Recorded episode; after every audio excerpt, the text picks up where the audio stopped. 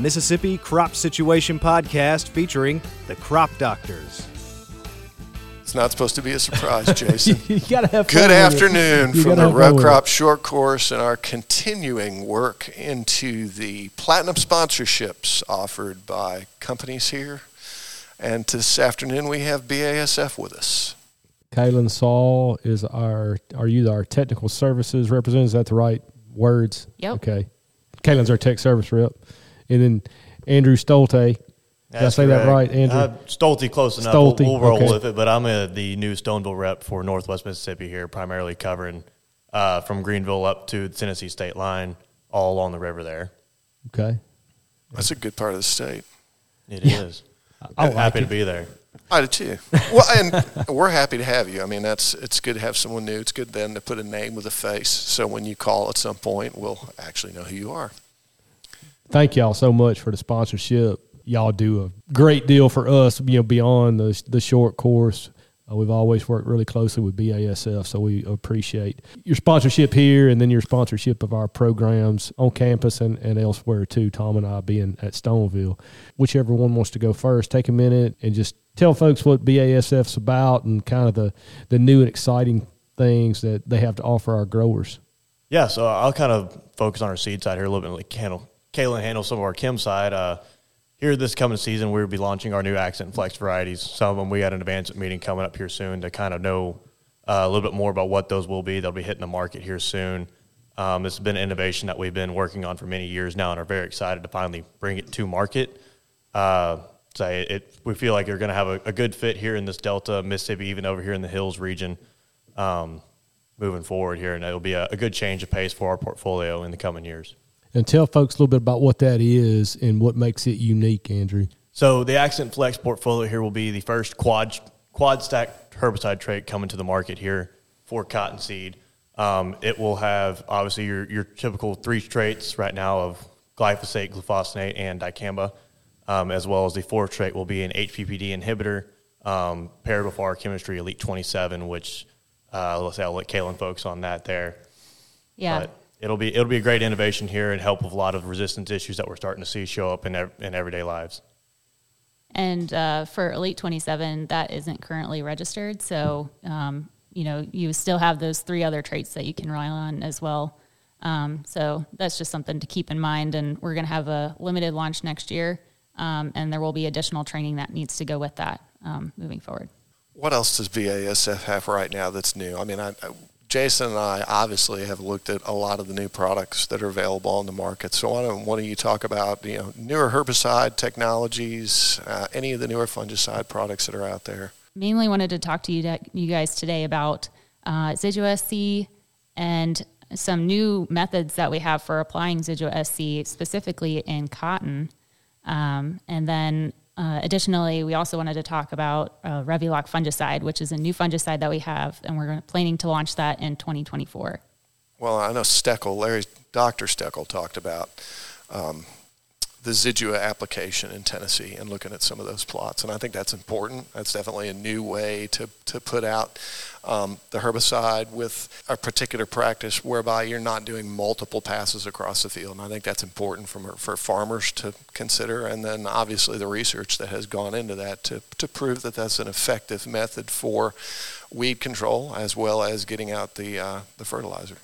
Definitely. And I guess one of the things that we wanted to make sure to focus on is that, you know, we have these two different options, but whichever option works better for you, especially in cotton, um, you know, just use, use whichever one is going to work better for you. So, you know, if impregnated fertilizer is going to be a better option for you, that's great. But also, we have the option to do drop nozzles as well. Yeah, I think the biggest thing right now is we're, we're focusing on the flexibility of Zidua SC of how many crops can go on already. So now we're trying to help make it more flexible for cotton growers to use these days. And with these two application methods, we're seeing, you know, the, the exact kind of application that we need to get the control, but as well as allowing these farmers to have that flexibility to, you know, some farmers don't need to go across, across with, say, dry fertilizer and, you know, maybe their fertility programs where it needs to be. So with the drop nozzle program and the, the drop nozzles that we have partnered with, uh, that we found to be the best fit, there's on, there's more added flexibility for your residual application, but as well as application of other chemistries or even fungicides or insecticide products and even other crops. Tom, I vaguely remember having this conversation with you last summer. Don't put Zidua over the top of your cotton. No. Doesn't end well. No, I'm pretty sure we had that conversation. and, that, and that's the whole impetus for the impregnating on the fertilizer or the drop nozzles. Obviously, is to keep it off that the cotton canopy because it is uh, ugly, to say the least. And that's going all the way back to KIH 485 before BASF even had it. We we sprayed some over the top of cotton. Like, ooh, don't do that.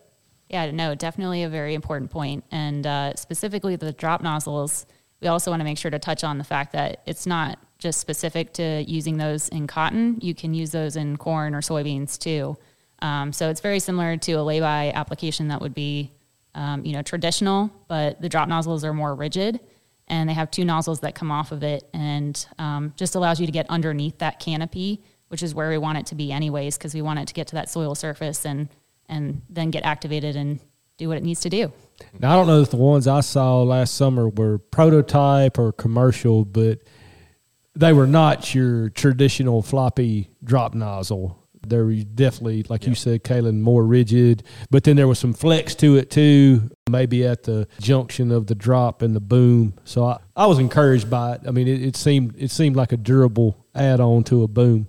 Yeah, the, these new drop nozzle styles here these days are very much more rigid. Uh, I have some experience coming from back in my time in West Texas, and I can't saying, but what I like about them best is they're rigid for one. Just like you said, they're not their, your typical floppy drop nozzle, but as well as getting them on and off your boom once you get the brackets installed is a spring clip. So as soon as you get your brackets installed, it's one spring clip per nozzle, sort of per row, and then you just pull it right on off. It's no none of this of every you know you yeah, got to pull right. your hose off, but it's not like you uh, have to go take them on and off every time. And so a, a, quick turnaround. We we worked with a grower had a 120 foot boom sprayer. Uh, you can't obviously put it on your outside sections due to the way it folds up, but your inside, you know, two wings in your middle. Uh, once you get your brackets installed, and so to flip a sprayer to go from lay buying with with these drop nozzles to actual, you know, regular crop spraying, it took us a total about 15 minutes to pull the nozzles off or put them back on per se. Pretty quick turnaround. Kaelin, you briefly touched on Revylok. Why don't you talk a little bit about that? And I know that that won't gain commercial registration. Is that correct until 2024? Uh, yeah. So we're we're already actually accepting orders. So okay. yeah, we it's full on launch for 2024. So you'll have available product for 2024. Yes. And what's BASF targeting for specific organisms that have the most efficacy in soybeans? Yes. So um, this is uh, a product that we're specifically focusing on launching in soybeans. Um, as far as your application rate, it's going to be five and a half to six and a half fluid ounces per acre. Uh, as far as your timing in soybeans, we're looking at R2 to R3 timing, um, which you were asking specifically about pathogens or organisms that this is going to be good on. One thing to keep in mind is for aerial web blight, you want to be on the earlier side because timing is very, very important with that disease. Um, another disease it's really good on is Cercospora leaf blight, Septoria brown. Um, Septoria brown spot. Yep, Septoria brown spot. And, that, and, I'm not sure if you wanted to talk a little bit about that because I know that one's maybe not as big of a target in our area. And then also, the final one is uh, frog eye leaf spot. I would say interestingly enough, we, we podcasted this morning with Terry Spurlock, and I'm sure I shouldn't talk about one that we'll either have before or after this, but I, I think it's worth mentioning. And, and I think Terry, some of Terry's work in Arkansas is suggesting that there may be more of a yield loss associated with that organism, and I think it's probably becoming more problematic. And I think a lot of that is more so related to fungicide resistance having developed within the greater population because we have probably – used a few too many QOI applications in locations, and we've relied pretty heavily on that particular chemical class, and that has pretty much gotten us into a little bit of a concern with that particular organism and a few others. And I think we also talked with Terry about the fact that, you know, the weed scientists have done a much better job with herbicide resistance, and plant pathologists are probably coming to the table a little bit later than we should have for a lot of reasons. And how that relates to this is when the QOI resistance has developed within some of those organisms, it has become more difficult to manage those with some different chemical classes. So essentially, from an ecological evolutionary standpoint, those organisms are more fit. And that fitness benefit, because for years you hear plant pathologists talking about what's the fitness cost. At this point, I think we should talk about it as a fitness benefit for the organism. When that organism has that substitution within the amino acid complex and it gains resistance to that QOI, it becomes more fit and therefore more difficult to manage with something that has a different set of chemicals in that product as Revylok does, which it's a SDHI and a DMI. Yes. So you've taken that QOI out of that, which is good because I think, as I just mentioned, we're recognizing that there is much greater resistance to that chemical class at this point. Septoria is one of those organisms that I think we're putting some attention towards. But as we talked about Terry, and, and I'll mention just briefly, it's difficult to work with in the lab. It's not real easy to culture that particular organism. It takes a few extra steps, and then it's hard to find somebody that wants to sit in the lab and do that work. Um, we've looked at it Revylok for one year in my program, and unfortunately didn't have a lot of disease. And I know you mentioned Kaelin also frog eye leaf spot. That's another one that has QOI resistance. So having some additional tools that are available from a commercial standpoint will be beneficial, and I think helpful helpful for farmers in locations that do have QOI resistance and know that at least. And and at this point, I think if we're growing soybeans in a state and you have frog eye leaf spot I'd probably wager that it's probably resistant to the QOIs, mm-hmm. and you need to then focus on using something that either has a different premix, uh, make your own tank mix, but focus on using something in different chemical classes to manage that organism. And that is a huge benefit of Revylok is that, like you said, so it's going to have a combination of two active ingredients. So it's a two mode of action product and it's got Revysol active ingredient in there, and then also Xemium active ingredient in there. But yes, those are. It's very important, especially as you're talking about increased QOI resistance with these different pathogens, to have another option in our toolbox. And pretty much everything we've mentioned, you said, you know, aerial web blight, there's QOI resistance within that particular organism, specifically in Louisiana, and I suspect in some other locations there is in Septoria in the population, Corynespora in the population, and I'm sure we probably would pick up a little bit of control in that particular organism as well with that product, and then definitely within the frog eye population. And that's, you know, it, it's difficult sometimes because there's a lot involved in doing that work. You know, we talked about with Terry that you drive down the road and see that we missed a Johnson grass plant. It's pretty easy to see at 70 miles an hour that we missed it with herbicide application. You cannot tell this with a fungicide, and if the fungicide has lost its efficacy against that particular organism, you got to have boots on the ground and in the field and back that up then with the culture work. Definitely. And I guess another thing that's part of the reason that we have specifically focused this product on being launched in the southern market is because of the growing concerns regarding this resistance issue. And in addition to that, not only is it going to be made for the South, it's also made in the South. So it's actually manufactured over in Georgia.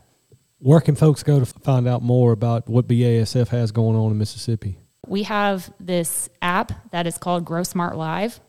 And so anybody can go onto that app and uh, look up information specifically about BASF products. Uh, we also have links to our labels on there. Um, we have articles on there with agronomic information. Um, there's economic information as well. So it's, it's kind of like a um, you know, BASF social media. And then if you want to get more exclusive information, then you can sign up and be a part of Grow Smart Live Plus. Well, thank y'all so much for spending part of your afternoon with us. Again, certainly thank you for sponsoring the short course. Hope y'all are, are getting a lot of value out of being here and interacting with some people, Andrew, maybe that you hadn't yeah. had an opportunity to meet yet. No, it's been a great time so far. This is my first short course here uh, and hope to be not the last here and for sure. But no, thank y'all for having us on here, and it, has been a pleasure to be a sponsor for this, as well as just be involved in general with it. We appreciate it.